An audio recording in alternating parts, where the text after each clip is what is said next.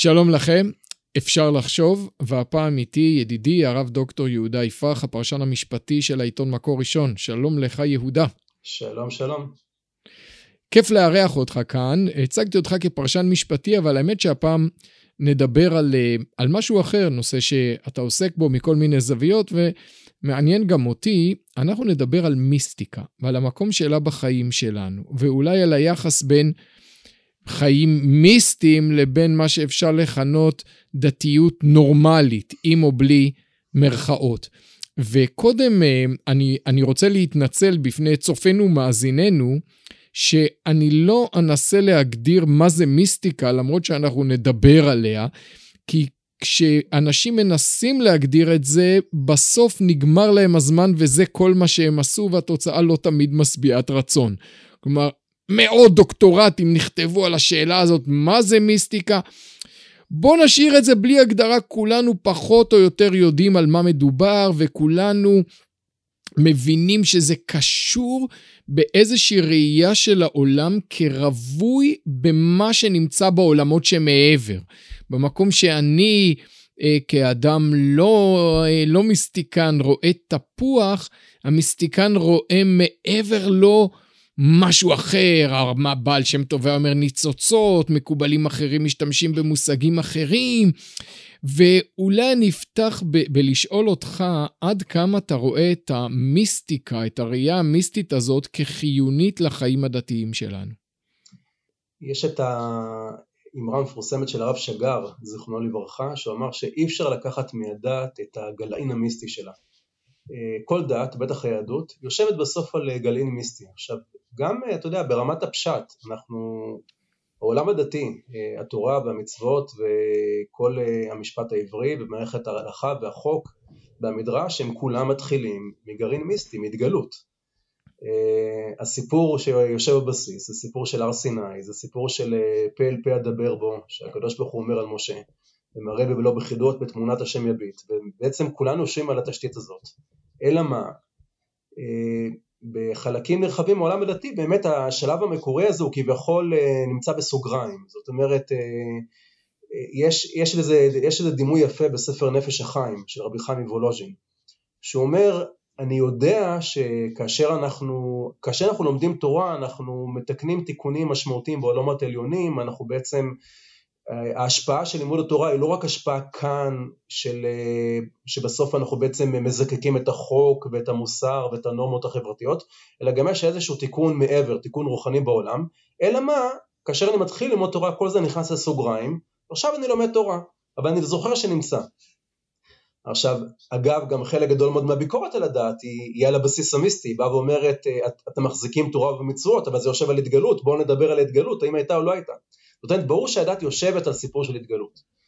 וברור שהסיפור של ההתגלות ובכלל הסיפור של אה, קשר בלתי, בלתי אמצעי בין אה, בורא לנברא, אה, בין הנביאים לקדוש ברוך הוא, ברמה כזאת או אחרת, הוא יושב בבסיס של, של העולם הדתי, אין עולם דתי בלעדיו, כמעט אפשר לומר. ועדיין זה נכון שעבור הרבה מאוד אנשים דתיים, בסוף הדת מתרגמת כאשר הם מנסים לשאול מהי השורה התחתונה, מה אתה מקבל מעולם הדתי.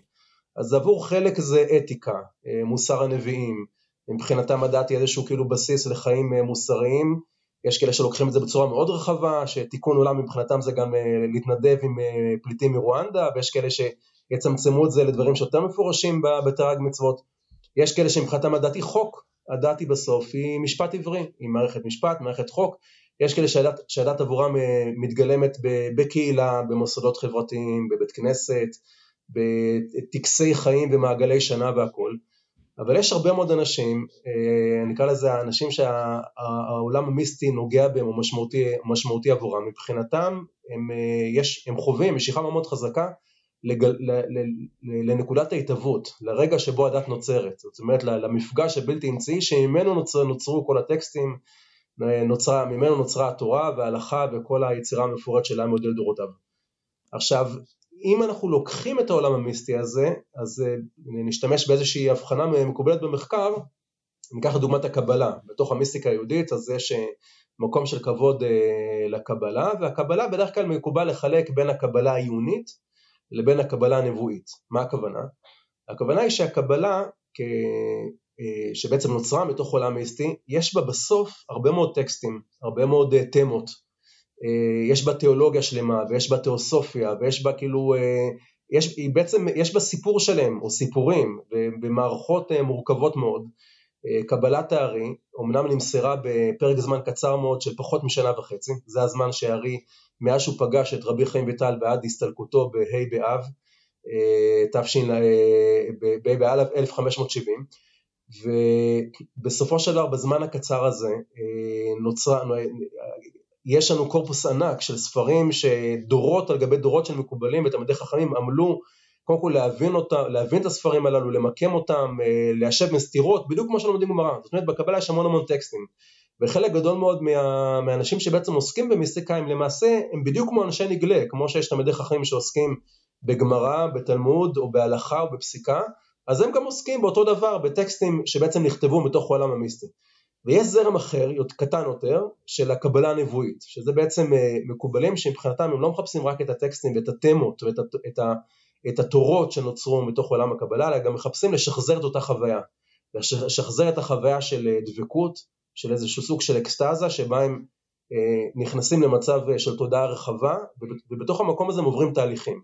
אז זה קודם כל איזשהו מיפוי. עכשיו, אם, אם, כן?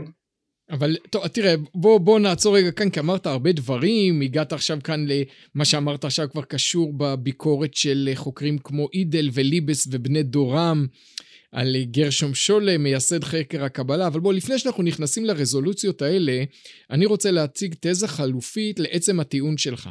אתה אומר אין דת בלי מיסטיקה כי אין דת בלי התגלות, לפחות לא דת מהסוג שלנו, לא, לא יהדות להבדיל גם לא נצרות וגם לא אסלאם. ואני רוצה להציג שתי טענות ששתיהן נשענות על הגותו של הרב סולובייצ'יק.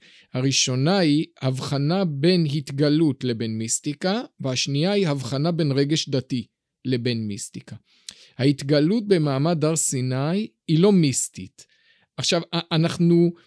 בוא לא, אה, לא ניכנס להגדרות מה זה מיסטיקה, אבל ההתגלות במעמד הר סיני הייתה הבחנה מאוד ברורה. ודאי אם אתה אה, לוקח הצידה את משה, אבל גם משה הוא, הוא לא עמד עם הקדוש ברוך הוא על הר סיני בזמן ההתגלות, הוא היה עם יותר קרוב כנראה לאזור של בני ישראל בזמן עשרת הדיברות. והקדוש ברוך הוא לבד על ההר, וחז"ל אמרו מעולם לא ירדה שכינה למטה מעשרה, והקדוש ברוך הוא לבד על ההר, וכל הקומוניקציה שלו לבני ישראל היא באמצעות מצוות שהוא נותן להם.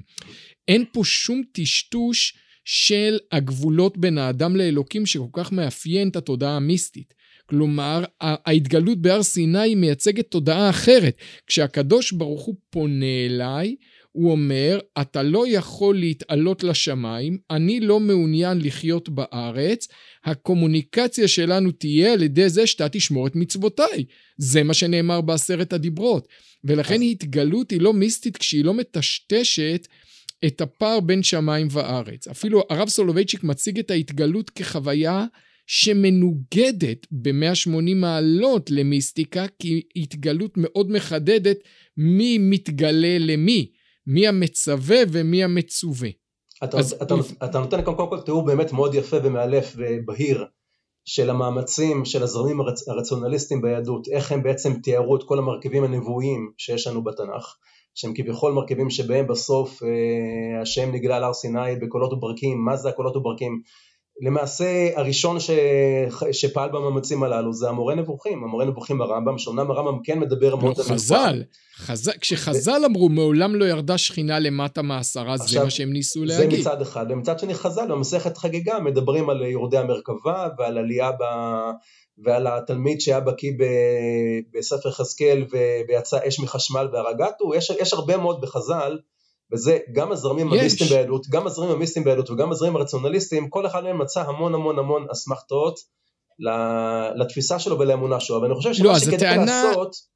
אנחנו לא אבל במשחק של אסמכתאות, אנחנו, אתה העלית טענה שהיא קרדינלית, היא לא ראייה צדדית. אתה אמרת דת התגלות היא בהגדרה דת מיסטית, ואני אמרתי, לא, זה לא הכרחי. לא, הטענה שלי לא, הטענה שלי שהדת היא, היא, היא יכולה, היא יכולה לחיות בשלום בלי גרם אחד, בלי עצם, בלי, בלי עצם מיסטית אחת. יש הרבה מאוד אנשים דתיים, חלקם תלמידי חכמים, חוקרים, אחרים, שחיים חיים דתיים שלמים שאין בהם שום או כמעט שום נגיעה מיסטית. ומצד שני יש הרבה מאוד אנשים שמבחינתם אין משמעות לדת בלי המרכיב המיסטי שלה. ולאורך כל הדורות תמצא כאלה וכאלה. גם בין גדולי ישראל תמצא כאלה וכאלה תמיד תמצא את הזרמים הללו מתקדמים, מתקדמים במקביל. עכשיו הזכרת את גרשום שלום ואת המחלוקות עליו. אולי כן אני אזכיר בכמה מילים את הטענה של גרשום שלום, שאומנם אתה צודק, יש חלק מחוקרי הקבלה לאחריו חלקו עליו, אבל הטענה שלו הייתה כזאת, הטענה שלו הייתה שלא רק שאתה לא יכול להבין את הדת בלי המרכיב המיסטי, אתה גם לא יכול להבין את ההיסטוריה של עם ישראל בלי המרכיב המיסטי. וזה לא רק אה, את מה שכולנו מכירים, שלמעשה, בואו ניקח לדוגמה אחד הרעיונות המאוד מאוד דומיננטיים שנמצאים במסורת המיסטית, זה מה שמופיע בהקדמה לזוהר, אה, בחלק הראשון של הזוהר על פרשת לך לך, וזה הרעיון של התערותא דלתתא. אומר הזוהר, למעשה כל פעולה של גאולה, כאשר אנחנו רוצים להביא את הגאולה, היא תמיד תתחיל באיזושהי יוזמה של האדם, יוזמה שמגיעה מלמטה, יוזמה מהשטח. ואומר הזוהר, הוא מתחיל בשאלה, הוא אומר, אה, כאשר אנחנו קוראים את אה, פרשת לך לך, אז אה, אלוהים פונה לאברהם ואומר לו, לך לך מארצך, מולדתך, מבית אביך, אל הארץ אשר הרקע. מצד שני, כאשר אנחנו קוראים את סוף פרשת נוח, אנחנו רואים שאברהם כבר מיוזמתו יצא מאור כסדים ללכת ארצה כנען, הגיע לחרן ללכת ארצה כנען, ואז לכאורה זה כמו שאתה מגיע לטרמינל 3 בנתב"ג, שעכשיו נפתח אחרי הקורונה, אתה מוצא שם מישהו שמחזיק כרטיס ל-JFK, לארצות הברית, ואתה אומר לו, יש לי שליחות בשבילך, סע לארצות הברית. אז אומר לו, מה זאת אומרת, אני כבר בדרך, אני כבר קניתי את הקפה הפוך. אז הזוהר אה, אומר, מה זה, למה אנחנו כל כך, כל כך מתרגשים מהלך לך? הרי אברהם כבר מיוזמתו, לפני שהאל פנה אליו, הוא מיוזמתו כבר היה בדרך לארץ כנען. אומר הזוהר, אם אברהם לא היה יוזם את המסע, הוא לא היה מקבל את השליחות ואת התפקיד להיות היהודי הראשון. למעשה התנועה שלו, ההתערותא דלתתא, זה שהייתה התעוררות של התחתונים, היוזמה מהשטח, היא זו שבעצם אה, יצרה את ההתערותא דלעילא, את הסיוע האלוקי, עכשיו התמה הזאת שהיא מאוד מאוד חזקה אצל, אצל הזוהר ואצל כל המקובלים היא זו שבסוף עמדה בבסיס אה, אה, מבשרי הציונות האמיתיים שזה תלמידי הבעל שם טוב ותלמידי הגאון מווינה שכולם עולים לארץ מתוך אינטואיציה אה, משיחית שיושבת על אדנים קבליים מיסטיים באופן חד משמעי. אבל הטענה של גרשום שלום, גרשום שלום אומר זה לא, זה לא הסיפור הגדול, הוא אומר הסיפור הגדול זה השבתאות, הוא אומר השבתאות היא אומנם הייתה תנועה שבסוף הובילה לאיזושהי קטסטרופה גדולה מאוד והיא התפוצצה בשבר מאוד גדול שעבר על העם היהודי, אבל הרעיון שעמד בבסיסה שהגולה שעד השבתאות הייתה משהו כמו 1500 שנה, השבתאות מתפוצצת ב-1666 ו-1500 שנה לפני כן, לפני כן שיהודים נמצאים בגולה ומבחינתם התודעה שלהם בגולה היא תודעה פטאלית. אבותינו חטאו ואינם ואנחנו עוונותיהם סבלנו כמו שאנחנו אומרים בסליחות והם מבחינתם מבינים שהם בגולה, זה המצב, ואולי לקץ הימים, לקץ הימין יבוא, יבוא המשיח ויגאל אותנו, אבל אין שום דבר שאנחנו יכולים לעשות.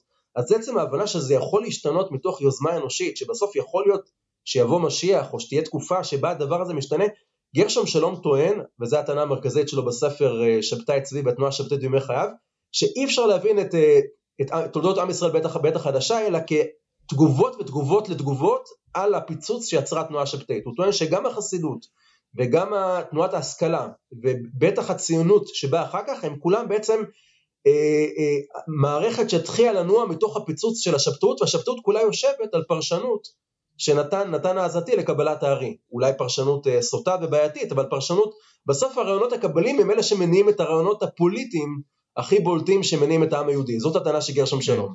אז בוא, בוא נדבר על, על גרשם שלום, אני קודם רוצה להציג עוד הבחנה שהיא בעיניי עקרונית, וזה הבחנה בין מיסטיקה לבין רגש דתי. כלומר, נוח למיסטיקנים להציג דיכוטומיה של מיסטיקה מצד אחד ורציונליזם יבש ועקר מצד שני.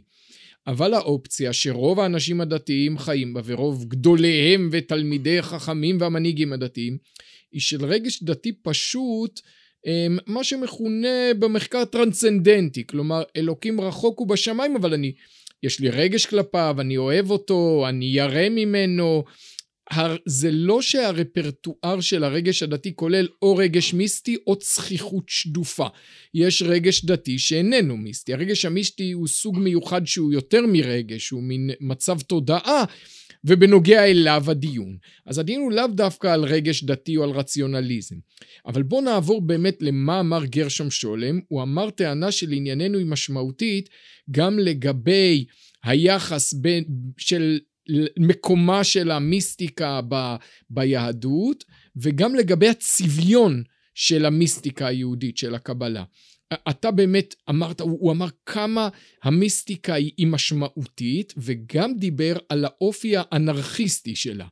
כלומר, הוא נמשך באופן מאוד ברור למקומות של המקובלים שהייתה להם איזה צרימה עם ההלכה ועם המסורת והמנהגים. הדוגמה הקיצונית היא השבתאות שגרשם שולם עסק באופן אובססיבי, ולעומת זאת כמעט לא עסק בקבלת הרמב"ן, בקבלת הגר"א, בקבלת רבי יוסף קארו, כלומר הרבה מגדולי ההלכה המאוד לא אנרכיסטים, המאוד ממסדיים, היו מקובלים, והייתה להם קבלה מסוג אחר, והיא לא עניינה את גרשום שולם.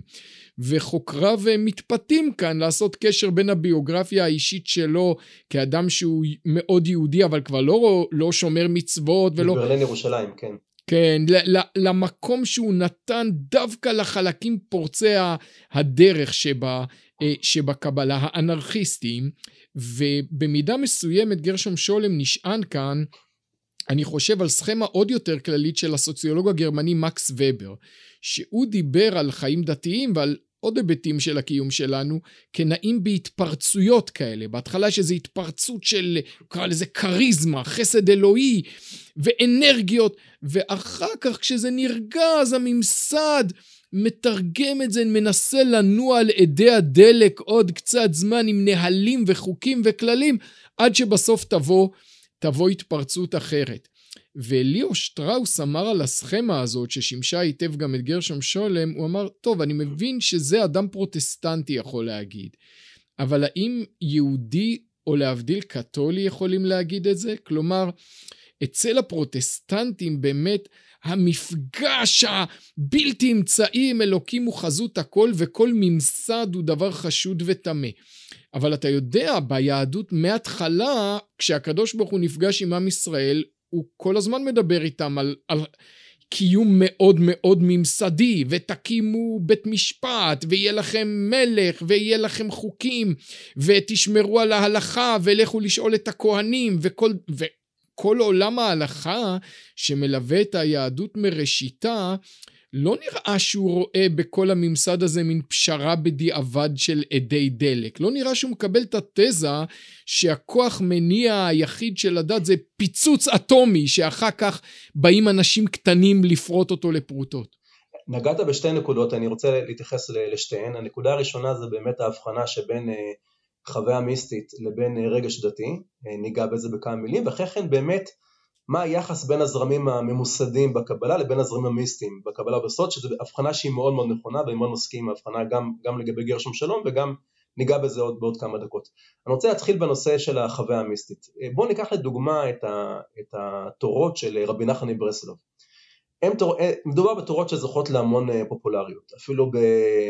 יודע מה. אה, בהר עציון ובמכון הרצוג יש קורסים על קורסים, יותר מקורס אחד על משנת רבי נחמן מברסלב שהיא מאוד פופולרית, המון לומדים אותה במדרשות, אם פעם זה היה ככה, כשאני זוכר כשאני, בשנים שאני הייתי מורה בשובה זה היה כמעט חתרני להעביר קורס על אה, ליקוטי מאורן, היום אין אה, כמעט בית מדרש שאין בו שיעור כזה, אצל בנים ואצל בנות, ובאמת זה, הוא הפך להיות מאוד, פופול, מאוד פופולרי, ומצד שני, כאשר אתה פותח תורה אופיינית של רבי נחמן מברסלב, היא נראית כמו איזשהו בליל של אה, אין סוף אה, מדרשים וציטוטים וקטעי שברי אה, פסוקים ומדרשים ולפעמים אתה לא מבין מה הקשר בין משפט למשפט אבל כשאתה נכנס לעומק באמת זו תורה שהיא היא, היא כמעט כאוטית כלומר בלתי אפשרית אני, אני לפחות שהתחלתי כזה ללמוד אותו לא הייתי מסוגל, זה משהו שאתה לא יכול ללמוד לבד, אתה צריך איזשהו מורה שמכיר לעומק את הדינמיקה הפנימית בתוך התורות בשביל להתחיל לצלוח אותם. הרב שגר והרב פרומן שזכיתי ללמוד אצלם באמת עשו חריש מאוד מאוד עמוק, אה, ואחרים, אה, ואחרים לפניהם ואחרים. וכשאתה מתחיל אה, להיכנס לעומק אתה קולט שבעצם מצד אחד יש איזו התפוצצות כזאת של אין סוף של אסוציאציות שהן נראות כמעט על גבול הפרועות ברמת היצירתיות שלהם, אבל כשאתה נכנס לעומק אתה קולט שיש שם מבנים מאוד מאוד יש שם מבנים סופר מורכבים, מאוד חכמים, יש לו תמות שהולכות לאורך התורות, יש לו משנה סדורה מאוד שבה הוא אה, בתובנות שהרבה פעמים הקדימו את זמנם, וכאן צריך לגעת בטיפה לדבר על החוויה המיסטית, בניגוד לרגש הדתי. רגש הדתי באמת, אה, אדם יכול להיות אדם יבשושי מאוד וחסר רגשות ורק רציונליסט שעומד מול פורמולות ומספרים ועובדות וחוקים, ויכול להיות גם אדם מלא חיוניות ובאמת זה לא קשור לשאלה אם הוא מחובר או לא מחובר למיסטיקה. המיסטיקה היא בעצם, היא, היא, מתחילה ממצב של תודעה רחבה. עכשיו אני אגיד כמה מילים על תודעה רחבה, אני לא אכנס לזה יותר מדי. תודעה רחבה זה מצב, אה, אצל רוב המיסטיקנים הוא מגיע, הרבה פעמים מגיע בהפתעה, כלומר זה איזשהו בעקבות הרבה תפילות או הרבה איזושהי התכווננות, אה, יש מצבים, יש כאלה שמסוגלים בצורה יזומה ממש להיכנס לתוך המצב הזה, זה מין מצב שבו אה, קשה קצת להגדיר אותו ב, ב, ב, ב, אולי ככה במושגים פשוטים, אבל התודעה האנושית עוברת איזשהו סוג של התרחבות מאוד משמעותית, ונקרא לזה היא קולטת, אה, נקרא לזה מנעד יותר רחב של תדרים ואופנים, וכאשר אדם במצב של תודעה רחבה אה, אה, לומד טקסט, או קורא פסוק, או לומד איזשהו מדרש, הוא, הוא חווה, או שהוא עובר איזשהו שלב שבו הרבה מאוד כישורים בתוך המוח, הרבה מאוד אנלוגיות וכישורים פנימיים שיכול להיות שהוא לא היה, שם, לא היה ערני אליהם כאשר הוא היה במצב תודעה רגיל, פתאום דברים מתחברים לו. הוא יכול לראות פתאום קשר בין מדרש מסוים לפסוק כזה. עכשיו התודעה הרחבה היא תמיד באה על איזשהו רקע מסוים. גם רבי נחמן באחת התורות שלו אומר שגם אם אדם זוכה לדבקות, הדבקות היא כמעט חסרת משמעות אם הוא לא לפני כן אה, מילא את קרסו בש"ס הפוסקים. כלומר, אם אין לו הרבה מאוד אה, תוכן, אם אין לו הרבה מאוד ידע תורני והרבה מאוד אה, היכרות עם, ה, עם הטקסטים ועם, ה, ועם עולם התוכן היהודי, אז בסוף התודעה הרחבה הרי היא תהדהד ותעצים ותגביר את התוכן הקודם שהיה לו. ואם התוכן הקודם הזה לא, לא היה קיים, אז זה כביכול, כביכול היא תהיה חסרת משמעות. ואז מה שקורה בעצם במצב תודעה רחבה זה שפתאום אה, שני טקסטים שנראים לך לא קשורים, אתה מזהה ביניהם איזשהו קשר פנימי, ואתה מזהה איזושהי דינמיקה שנמצאת גם פה וגם שם. יש איזושהי ערנות מאוד מוגברת אה, לניואנסים, ל fine tuning, לדיוקים מסוימים, ולכן הרבה פעמים אה, מישהו יגדיר את זה שתודעה רחבה זה מצב של פרץ יצירתיות, כלומר איזושהי יצירתיות מזוקקת שכביכול פורצת מאיזושהי קפסולה מאפשרת לאדם ליצור אה, עבודה הרבה יותר מעמיקה עם החומרים הקודמים שלו. לכן זה יכול להסביר איך האר"י בתקופה כל כך קצרה מייצר כל כך הרבה טקסטים שאחריהם אה, מאות שנים יושבים אה, תלמידי חכמים עצומים והוגים בהם ומרגישים שהם עדיין לא מיצו. זאת אומרת, יש אם משהו... כאן, אם אנחנו, אבל קודם אתה דיברת על ההבדל בין שני זרמים דומיננטיים בקבלה, אולי בהבחנה של פרופסור אידל בין קבלה אינטלקטואלית שהוא קרא לה תיאוסופית, כן, לבין, כן, תיאורית. לבין קבלה אה, נבואית. נבואית. אתה בעצם אומר שהפער שה, הזה הוא מלאכותי, כי בשביל לייצר את כל הכתיבה האינטלקטואלית הזאת, אדם צריך, גם המקובל האינטלקטואל צריך איזשהו מצב נפשי חורג, צריך איזושהי התעלות כתנאי בסיס. יש ויש, יש מקובלים שהם בעיקר פרשנים, הם בעיקר פרשנים של טקסטים שהיו לפניהם, ויש מקובלים שאתה רואה שבחלקים מסוימים, לדוגמה, אה, אני חושב שהרב קוק לדוגמה, או מקובלים אחרים, הרמח"ל, אין ספק שאצלם, אצל הרמח"ל הוא גם מעיד על זה.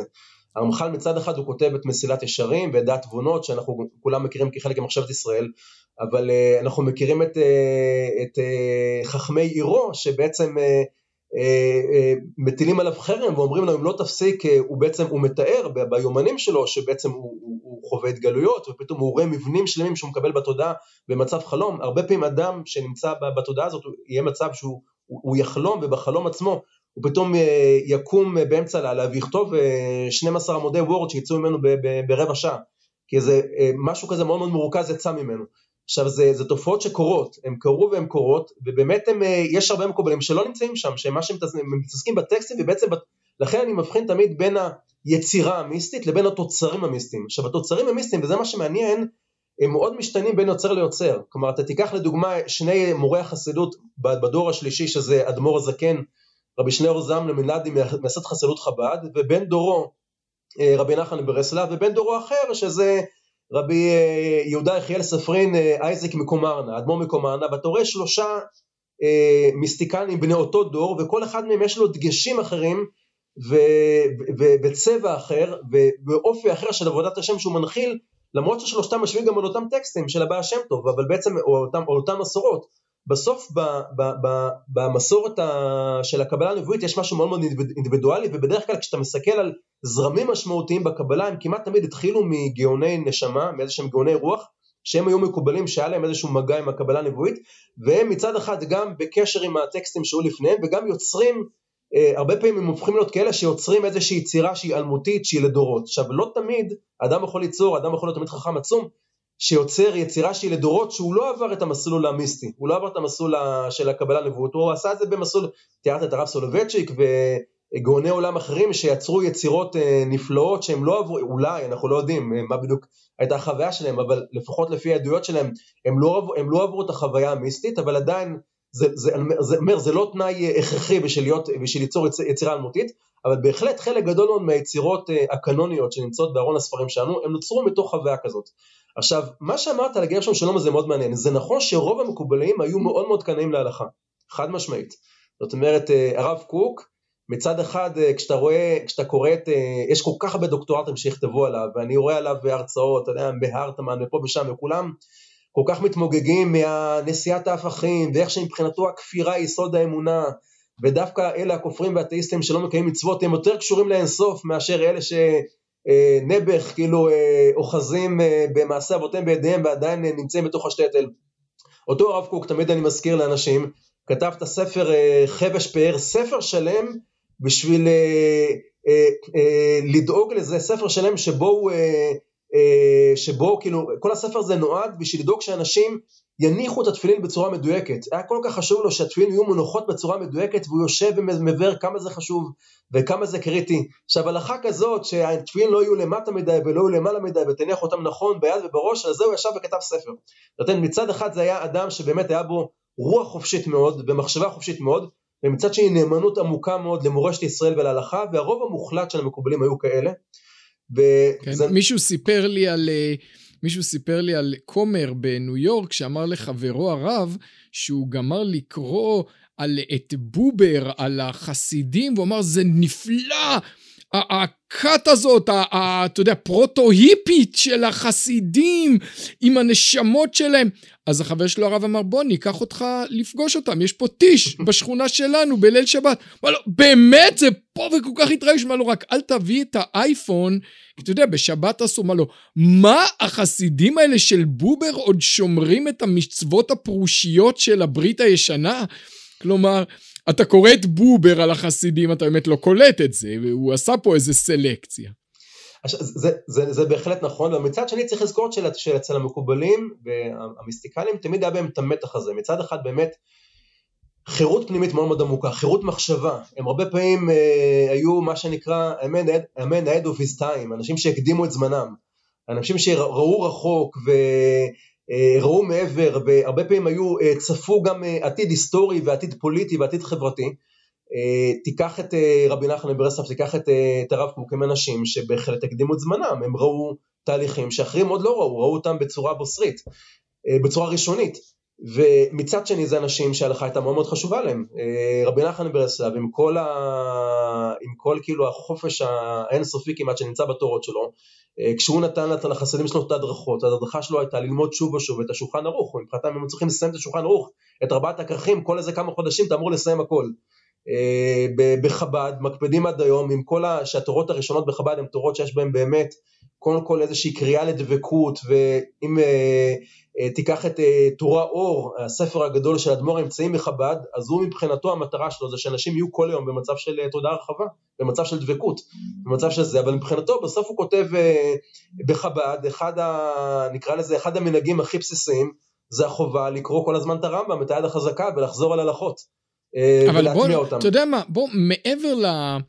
לנושא הקשר להלכה, בוא נדבר על שאלה יותר כללית. אה, גרשום שולם, התיאוריה שלו היא נוסחה לראשונה במאמר קלאסי בשם מצווה הבאה בעבירה. גרשום שולם באמת רואה את השבתאות כאם הקדומה של הציונות, מבחינת היכולת למרוד בהוויה היהודית המסורתית, הממוסדת הגלותית, אבל יש משהו במיסטיקה שלכאורה מושך אותך מחיי העולם הזה. שאומר לך חיי העולם הזה הם לא באמת חשובים, התפוח הוא חשוב רק אם יש בו ניצוצות, זה בעצם אומר שאתה לא מתייחס לתפוח כתפוח. כלומר, אם המסגרת של היחס שלך אפילו לארץ ישראל, למדינת ישראל, היא מסגרת מיסטית, קל לראות איך מהר מאוד מתנתקת ארץ ישראל המיסטית מארץ ישראל הריאלית ואתה מגיע למקום של אה, גדולי החסידות שמדברים בכתביהם שוב ושוב על בחינת ארץ ישראל. כלומר אתה יכול לשבת בבית שלך, אה, ללמוד את הספרים שלך ואם תעשה ככה או ככה או תתרכז ככה או ככה אתה חווה את בחינת ארץ ישראל אז למה צריך את ארץ ישראל הממשית? אז זה מכניס אותנו באמת לסכנות הגדולות של המיסטיקה ולמורכבות שלה, המורכבות שמציבה גם בפני אה, מבשריה, אלה שבעצם אה, אה, תלמידי החכמים הגדולים שככה פועלים מכוחה, וגם מורכבות סוציולוגית, הרי אם נסתכל על העולם המיסטי מצד, מצד בואו ניקח לדוגמה את תופעת מירון, מירון כתופעה סוציולוגית, יש את הגלעין של ספר הזוהר, בלי להיכנס עכשיו לשאלה של העריכה ומתי ומו ומי ומי, אבל ספר הזוהר שהגיבור המרכזי שלו זה רבי שמעון ברוך חי. וספר זוהר ללא ספק הוא מלא, אה, מצד אחד יש בו חלקים של אה, מדרשים ושל אגדות וזה, ומצד שני הוא מלא במבנים תיאוסופיים מאוד מורכבים, שעליהם אה, המקובלים בכל הדורות עמלו וטרחו מהארי הקדוש והגר"א שכתבו ספרים שלמים על לפרש קונטרסים מתוך ספר הזוהר וזה. ומצד שני כשאתה מסתכל על התופעה הסוציולוגית של אה, הזוהר, אז ברובה הגדול היא באמת של אה, העם שבשדות, של הרבה מאוד אנשים שספק אם אי פעם, אה, אם קראו זוהר זה היה ככה באיזה קריאה כזאת בבית כנסת שקראו לזה כך כמה עמודים באזכרה או, או באיזה תיקון ליל שבועות או בתיקון הושענא רבה וזה, והרוב לא מכירים את ה... הם לא מכירים את התורות של הזוהר, ספק אם פעם קראו אפילו זוהר מתורגם, הם בעצם שייכים לאיזשהו כאילו מעגל יותר רחב של המיסטיקה, שהוא יותר עממי, שיותר מה שאבישי בן חיים קורא לו ישראל, ישראל השנייה, מעגל שהוא פחות uh, מחובר לצדים האינטלקטואליים והמיסט, ושל החוויות המיסטיות שנמצאות שם, ויותר מחוברים בעצם לעולם של הצדיקים או להשראה הכללית שהיא נמצאת. והרבה פעמים העולם הזה, וגם כמו שאתה אומר העולם המיסטי עצמו, הסכנה שאורבת לפתחו זה סכנה של אסקפיזם. כלומר כאשר אתה נמצא בתוך, בתוך מצב של מפגש עם סוד, כאשר אתה נמצא בתוך מצב שאתה נמצא בתוך עולם ואתה מרגיש שהעולם הזה רוכש סוד, ואתה יודע שיש שיש מעבר, ואתה יודע שאם, אה, אה, נגיד אם אני אה, אדם עם תודעה מיסטית אז אני יכול להסתכל עליך ואני עכשיו מסתכל עליך ואנחנו מחליפים, מחליפים דעות ורעיונות ואנחנו ככה מדברים, מנהלים איזושהי שיחה כזאת אינטלקטואלית ומצד שני אני יודע, או נגיד היה יושב כאן במקומי אדם מיסטי אז הוא היה יודע שבמצב תודעה מסוים הוא יכול להסתכל עליך ולראות את העילה שלך ולראות אנרגיות ואולי לראות כל מיני דברים שקשורים אליך ויש, ברגע שאתה מודע מאוד לשכבות הנוספות שנמצאות שם, לנוכחות האלוהית שהיא לא רק טרנסצדנטית אלא גם אימננטית, גם בתוך הוויה, הרבה פעמים הסכנה הגדולה, וזו סכנה שתמיד ערבה ואורבת לפתחה של כל מסורת מיסטית, היא סכנת האסקפיזם. היא סכנה שבו אתה לא תנהל כל הזמן דיאלוג בין הפנים לבין החוץ, אלא אתה תישאב אל הפנים, והשאיבה הזאת תהיה שאיבה שבעצם תנתק אותך, איך אחד החוקרים קרא לזה? הנטייה להשתכשך באמבט של רגשות ערבים. אתה רוצה ככה להשתכשך באמבט הזה שהוא מלא ברגשות מאוד מאוד עמוקים וזה, ואתה אה, נמנע מהתביעות הדחופות של החיים. אבל זה לא באג, זה... אתה, אתה מתאר את זה כבאג, זה לא באג, זה פיצ'ר, כלומר, לא, זה בילד אין. לא, המקובלים, המקובלים כולם מתעסקים, כולם מתעסקים בזה. כולם מתעסקים, כולם מבינים שזה על הפתח חטאת רובץ הגדול שלהם, וכולם מדברים על הרצו ושוב, על החשיבות של, אה, אה, של, של, של בין רצו לבין שוב. אני אתן לך דוגמה מהתחום של הפסיכואנליזה. אדם אה, חווה מצוקה, אדם חווה מצוקה, חווה אה, דיכאון, קל, כבד, או איזשהו כאילו משבר או פוסט טראומה מאיזה מלחמה, והולך לטיפול פסיכואנליטי. ובטיפול הפסיכואנליטי עולים כל מיני תמונות, אה, עולות אה, טראומות מן העבר וכל מיני תמונות ילדות וכל מיני אה, אירועים אה, לא מודעים שהוא מציף מחוסר, מהתת מודע שלו, מציף כל, כל מיני אירועים שהאירועים האלו אה, אה, מנהלים אותו.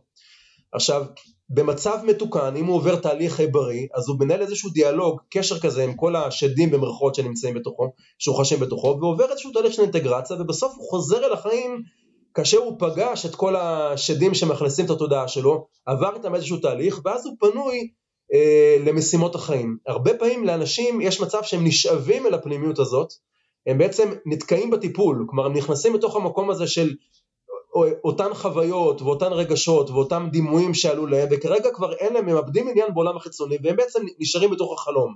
עכשיו כל המטרה של הכניסה אל החלום או אל המעבר או אל המופשט היא מטרה בסוף להעשיר את העולם הזה. עכשיו על זה כל המקובלים מדברים, על הרצו ושוב, על הצורך בסוף לצאת אל העולם. זה מתחיל כבר מהסיפור התלמודי, מסכת אה, שבת על רבי שמעון בר יוחאי, שבפעם הראשונה שהוא יוצא מן המערה הוא עדיין תחת הרושם העצום של החוויות שהוא חווה במערה, וכשהוא יוצא הוא שורף את העולם. זה בדיוק האסקפיזם, אפילו אסקפיזם הרסני, של לא רק התעלמות מן העולם, אלא אפילו פגיעה בעולם. ומצד שני אומרת, אומרת לו בת הקול, להחריב עולמי באתם, חזרו למערתכם, ואז הוא חוזר ל-12 חודשים בשביל לצאת בצורה מתוקנת, ואז הוא שואל מה אני צריך, אה, מחפש אה, מידי למיתקן, מחפש משהו לתקן, ואז הוא יוצא ומתקן את הדרך בטבריה שהייתה, שמתחתיה היו קברים. עכשיו כבר המדרש הזה מתאר את הקונפליקט של המקובל, שיש לו איזושהי חוויה ששואבת אותו מחוץ למציאות, היא חוויה שמצד אחד מאוד מעשירה אותו, היא נותנת לו ערך מוסף אה, יוצא דופן, היא באמת, היא מכניסה אותו לתוך עולם שהוא פנטסטי, שהוא הוא, הוא מרגיש שהוא, אה, שהוא עובר אה, חוויות שהן לא רק חוויות נרקסיסטיות, אלא חוויות שמעשירות את התורה שלו, את, ההגות שלו, את היצירה שלו, את התרומה שלו לעולם. מצד שני, כשהוא חוזר לעולם הוא חווה קושי מאוד מאוד חריף. ואתה תראה אצל כל המקובלים, מתמודדים עם הקושי הזה, מתמודדים עם איך לחזור לחיים אחרי, יש בחב"ד איזשהו משהו מאוד יפה אצל אדמו"ר זקן שהוא מתאר אה, כאשר אדם נכנס לתפילה, ומדובר על תפילה מיסטית שבתוכה, אה, אז אני אתן שתי דוגמאות, אז בחב"ד הוא, הוא, מש, הוא משביע את עצמו, משביע את הנפש שלא משנה מה תראי בעולמות העליונים, אחרי זה את יורדת למטה כי יש לך עבודה פה. ותיאור אחר של אה, המגדי מזריץ' שבא ואומר שאדם מתפלל שאני, שהוא לא ימות בתפילה, כי מרוב דבקות הוא היה אמור לא לחזור, הוא היה אמור להישאר כאילו בחזיונות, ולכן הוא משביע את עצמו ומתפלל לא למות ולחזור לעשות איזשהו מעשה ולפעול בעולם. וסיפור אחרון של הרב קוק, שמסופר שכשהוא היה יוצא בדרך, לב, בדרך לבית הכנסת בבוקר, הוא היה יושב ומדבר עם הגנן, הוא היה רואה איזה גנן בחוץ שמשכים קום, והיה מדבר איתו, ואז אה, אה, תלמידים שלו הסבירו ש, שהוא פחד שנשמתו תפרח בתפילה, והוא היה צריך איזה משהו כזה ש... משהו שיחבר אותו, משהו שככה שיקרקע אותו, זה היה מדבר עם הגנן ככה, כל מיני דברים של, על הדברים שהוא הולך לטוע או על העבודה שלו. אם נחזור לגרשם שולם, אחת הטענות שלו הייתה שזה אחד הדברים שמבדילים בין המיסטיקה היהודית, הקבלה, לבין מיסטיקה נוצרית או של דתות אחרות, הוא אומר אצלנו אין אוניו מיסטיקה. כן. כן. אין את האיחוד המיסטי, אין את הבריחה המוחלטת מהמציאות. השאלה שבעיניי עדיין נשארת פתוחה, האם זה עמוד שדרה אחר או רק גבול? כלומר, האם זה באמת אומר שהמקובלים כן שמים במוקד מאווייהם את העולם הזה, או שפשוט ברגע האחרון הם, הם יורדים? אבל בואו נניח את זה רגע הצידה, ואני רוצה, כיוון שבסופו של דבר, אה, מרוב העניין, אנחנו כבר התגלגלנו אה, למסגרת הזמן שהקצינו לשיחה הזאת, אני רק רוצה לשאול אותך שאלה אחת. אני מסתכל היום על תופעות של אייג' אמ, ואני יכול להגיד באופן כללי, לא בהערכה רבה. אה, יש בהם שברירים של כל מיני רעיונות דתיים ומיסטיים, ובעיניי זה הכל כל כך ממוסחר, שטחי, מרצ'נדייז של הקדוש ברוך הוא, ניסיון. אה, להפוך גם את היסודות העמוקים של הקבלה לעוד איזה ספרות שהיא משהו בין self-help, בין אה, עזרה עצמית לבין חוויות חיים, לבין אה, אמ, לבין אה, סדנה, אה, אתה יודע, סדנת הילינג או פילינג. ויכול להיות שאתה מתייחס לזה אחרת, לפריחה המחודשת והקצת משונה הזאת של המיסטיקה בעולם המערבי. אני, אני, אגיד, אני אגיד כמה דברים על הנושא הזה. נקודה אחת זה שאנחנו אנשים שונים, בני אדם הם אנשים שונים, וצריך לדעת שפרצופיהם שונים ודעותיהם שונות וגם הטעמים הפנימיים שלהם וכל אחד מתחבר למורשת שלו ולמסורת שלו בצורה קצת שונה, ויש אנשים שבאמת מה שמדבר אליהם זה יותר קהילה, ויש אנשים שמה שמדבר אליהם זה משפט עברי, ויש אנשים שמה שמדבר אליהם זה מוסר הנביאים, כל אחד מתחבר למשהו אחר, ויש אנשים שאם לא יהיה את האופק אה, המיסטי, הרוחני, שבתוך העולם היהודי, זאת הקריאה של הנשמה שלהם, וצריך להכיר בזה וצריך לכבד את זה וצריך לדעת שאם לא יהיה, לא יהיה את המענה לתוך המקום הזה, אז המענה הזה יינתן באזורים אחרים. דבר שני שהייתי רוצה לומר זה שהרבה פעמים, וזה אני חושב שזה נכון גם בהיסטוריה וגם בהווה ואולי גם בעתיד, הקפיצות הדרך הגדולות, הרי שתיקח את העולם היהודי אז יש בו הרבה מאוד זרמים שהתפתחו במהלך ההיסטוריה. אני חושב שכמותית רוב הזרמים ורוב השיטות החדשות בעבודת השם שהתפתחו, התפתחו מתוך אה, תנועות מיסטיות ומתוך אישים מיסטיים.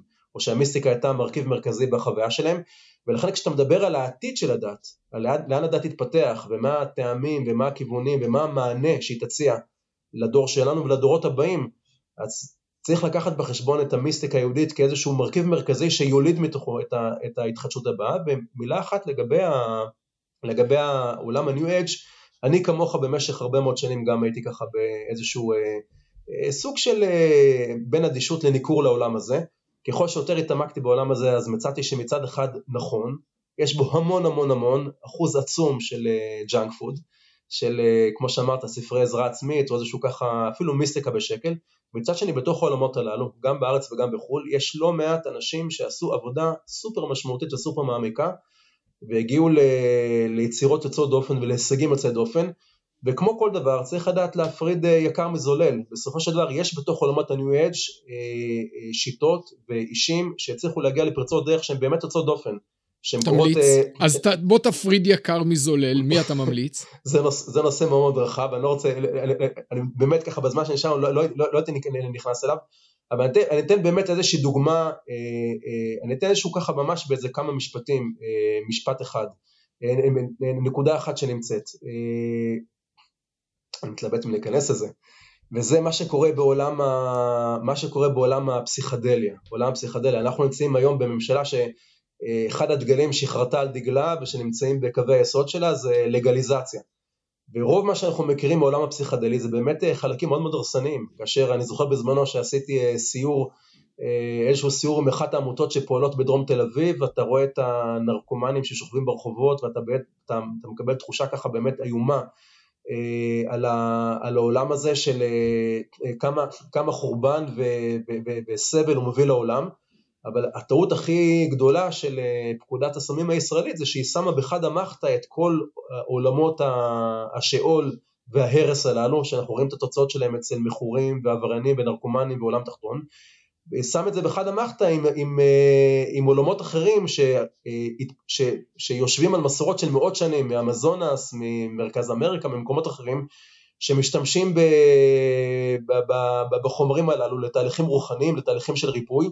אז היום יש הרבה מאוד אה, עיסוק רפואי בעיקר בישראל, בשימוש בכל מיני חומרים לטיפול בפוסט טראומה, בטיפול בחיילים שעברו חוויות מאוד מאוד קשות, ויש איזה גם בארצות הברית וגם בישראל התחום הזה הוא מאוד מאוד מתקדם ונמצא לקראת הסדרה, אה, קודם כל הסדרה רפואית ב-FDA וגם במקביל בישראל, אבל יש לו גם איזשהו אה, ערוץ רוחני שנמצא מתחת הסף, והערוץ הזה הרבה פעמים הוא אמנם מתחת הסף, אבל יש לו אה, פריצות דרך גם תיאולוגיות וגם פסיכולוגיות וגם הרבה מאוד דברים שקורים בתוך העולם הזה, כרגע מתחת הסף כי זה לא יכול להיות אחרת, אבל כשאנחנו מסתכלים על העולם הדתי ועל העתיד שלו, תמיד צריך להיות פתוחים להפתעות, אנחנו לא יודעים מה יהיה, מאיפה אה, יקומו הזרמים החדשים, גם בתוך עולם הדתי האורתודוקסי ההלכתי, מאיפה תקום החסידות החדשה, מאיפה תהיה, אנחנו מדברים על נאו-חסידות, מאיפה תהיה החסידות החדשה, מאיפה יהיה הזרמים, מאיפה תהיה התחדשות רוחנית בתוך העולם היהודי.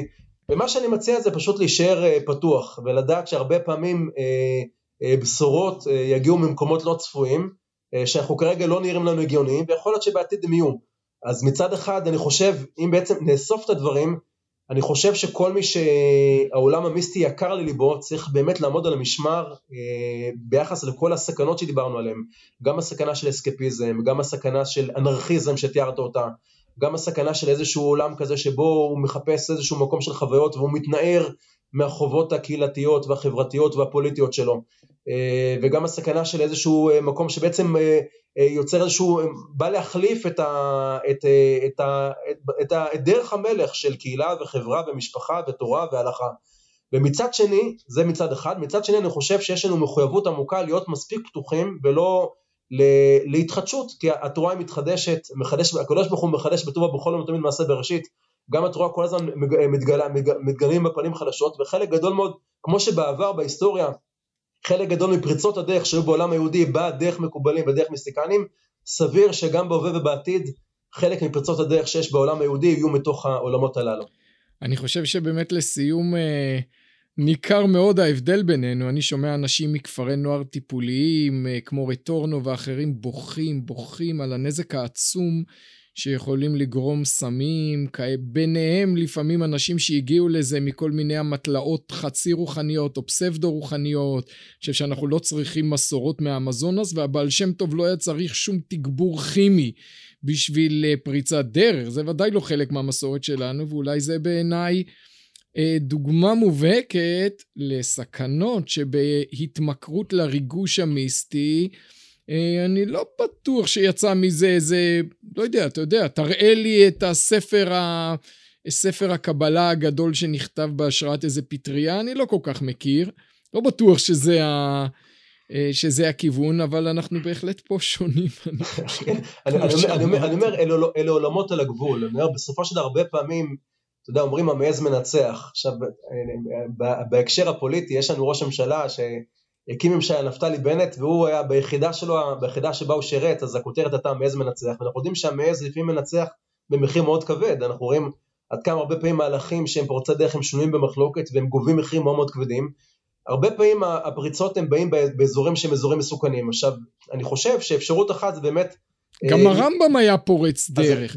כלומר, לא, בהחלט, יותר בהחלט. פורץ דרך מכל, אה, מכל מקובל. לא, מה שאני רוצה, אני רוצה... מה שאתה אומר עכשיו הוא אפילו לא קבלה, הוא מין רומנטיקת sixties של הפלירטוט עם האנרכיה, עם, עם מה שמעבר לחוק, זה, אתה יודע מה, לא, האמת שזה כבר גרשום שלום, שואל. לא, אני, אני רוצה לומר משהו כזה, אני רוצה לומר משהו כזה, זאת אומרת, פריצות דרך, יש כל מיני סוגים של פריצות דרך. הרמב"ם היה פורץ דרך, אה, הרב סולובייצ'יק היה פורץ דרך, אה, הרב ליכטנשטיין היה פורץ דרך, יש הרבה מאוד תלמידי אחרים שהיו פורצי דרך, והיו פורצי דרך במסורת אה, של יהדות, מה שנקרא ניגלה, עולם הנגלה, עולם ההלכה, עולם.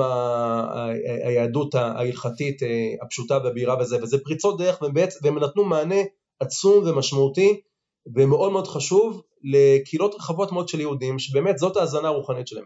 הדבר היחיד שאני רוצה לומר זה שיש עוד יהודים. יש יהודים שהערוצים הרוחניים שלהם שונים, שהמקום שדרכו הם פוגשים את הקדוש ברוך הוא, דרכו הם פוגשים את הנשמה, או דרכו הם מתחברים לזהות שלהם, היא דרך אחרת.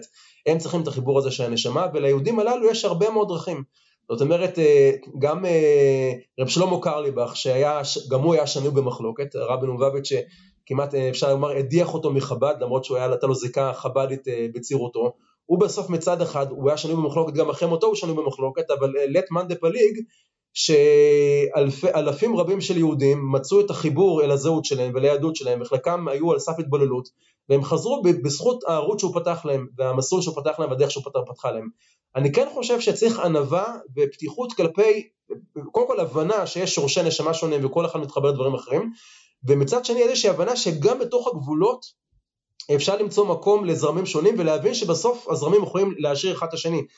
אולי בזה ניגע בנקודה מעניינת, אני אתן לך דוגמה, רבי נחמן מברסלב וגם חב"ד, שניהם היה להם קשר מאוד מאוד עמוק לרמב"ם, הם כל הזמן חוזרים אל הרמב"ם.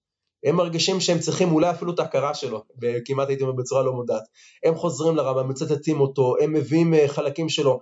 לחב"ד יש קשר מאוד מאוד עמוק לרמב"ם, למרות שחב"ד היא תנועה בדורות הראשונים של התנועה המיסטית. זאת אומרת, יש, יש כאן מקבלים דן מן דן. יש כאן איזושהי הזנה הדדית בין הנגלה לבין נסתר, ובסופו של דבר אם ניקח דוגמה את אורות הקודש א' של הרב קוק, כל הקורפוס שערך הרב הנזיר, אז הרב קוק כל הזמן חלם על, ה, על ההאזנה ההדדית הזאת, על החיבור בין, בין הנגלה לבין הנסתר, בין ההלכה לבין האגדה, בין, אה, אה, בין אה, מצד אחד רבי נחמן דיבר על, על ליבון הלכה, לקחת את ההלכה שיש בה משהו אדום, לפעמים של דין, נוקב וזה, ולפעמים צריך לחפש את החסד שבתוכה. החיפוש בין, החיבורים בין העולמות האלו זה משהו שהעסיק מאוד מקובלים, והעסיק מאוד גם פוסקים, כלומר לראות איך, איך הדבר הזה מתחבר.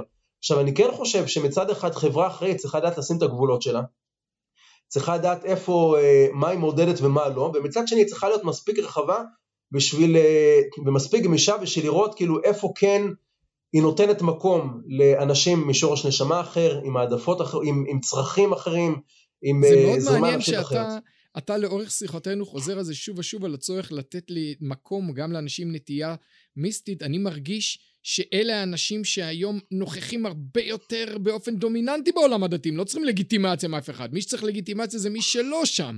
אבל אני רק אומר שלגבי גילוי ענווה, גם כאן, אה, הרבה מהאנשים שלוקחים את הכיוון הזה, אולי אתה תגיד באופן שטחי, אתה מוצא שמה שחסר להם זה ענווה מבחינת התחושה של אני לקחתי איזה פטריה ועכשיו אני אסביר לכולכם איך פוגשים את אלוהים, אתם לא מבינים בזה כלום.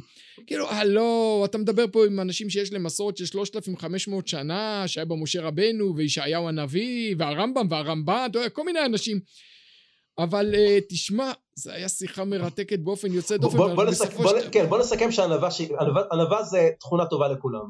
כן, נסכם בדבר הזה, אני חושב כל, כל אדם ש, ש, שנמצא בעמדה הזאת של תלמיד, שהוא בא ואומר, למדתי, רכשתי, צברתי, מילאתי קרסי וזה, אבל עדיין יש לי מה ללמוד, יש לי אולי מה ללמוד, זה, זה טוב לכולם, טוב לאלה וטוב לאלה. הרב דוקטור יהודה יפרח, תודה רבה לך על שיחה מיוחדת מאוד. להתראות. תודה רבה. תודה.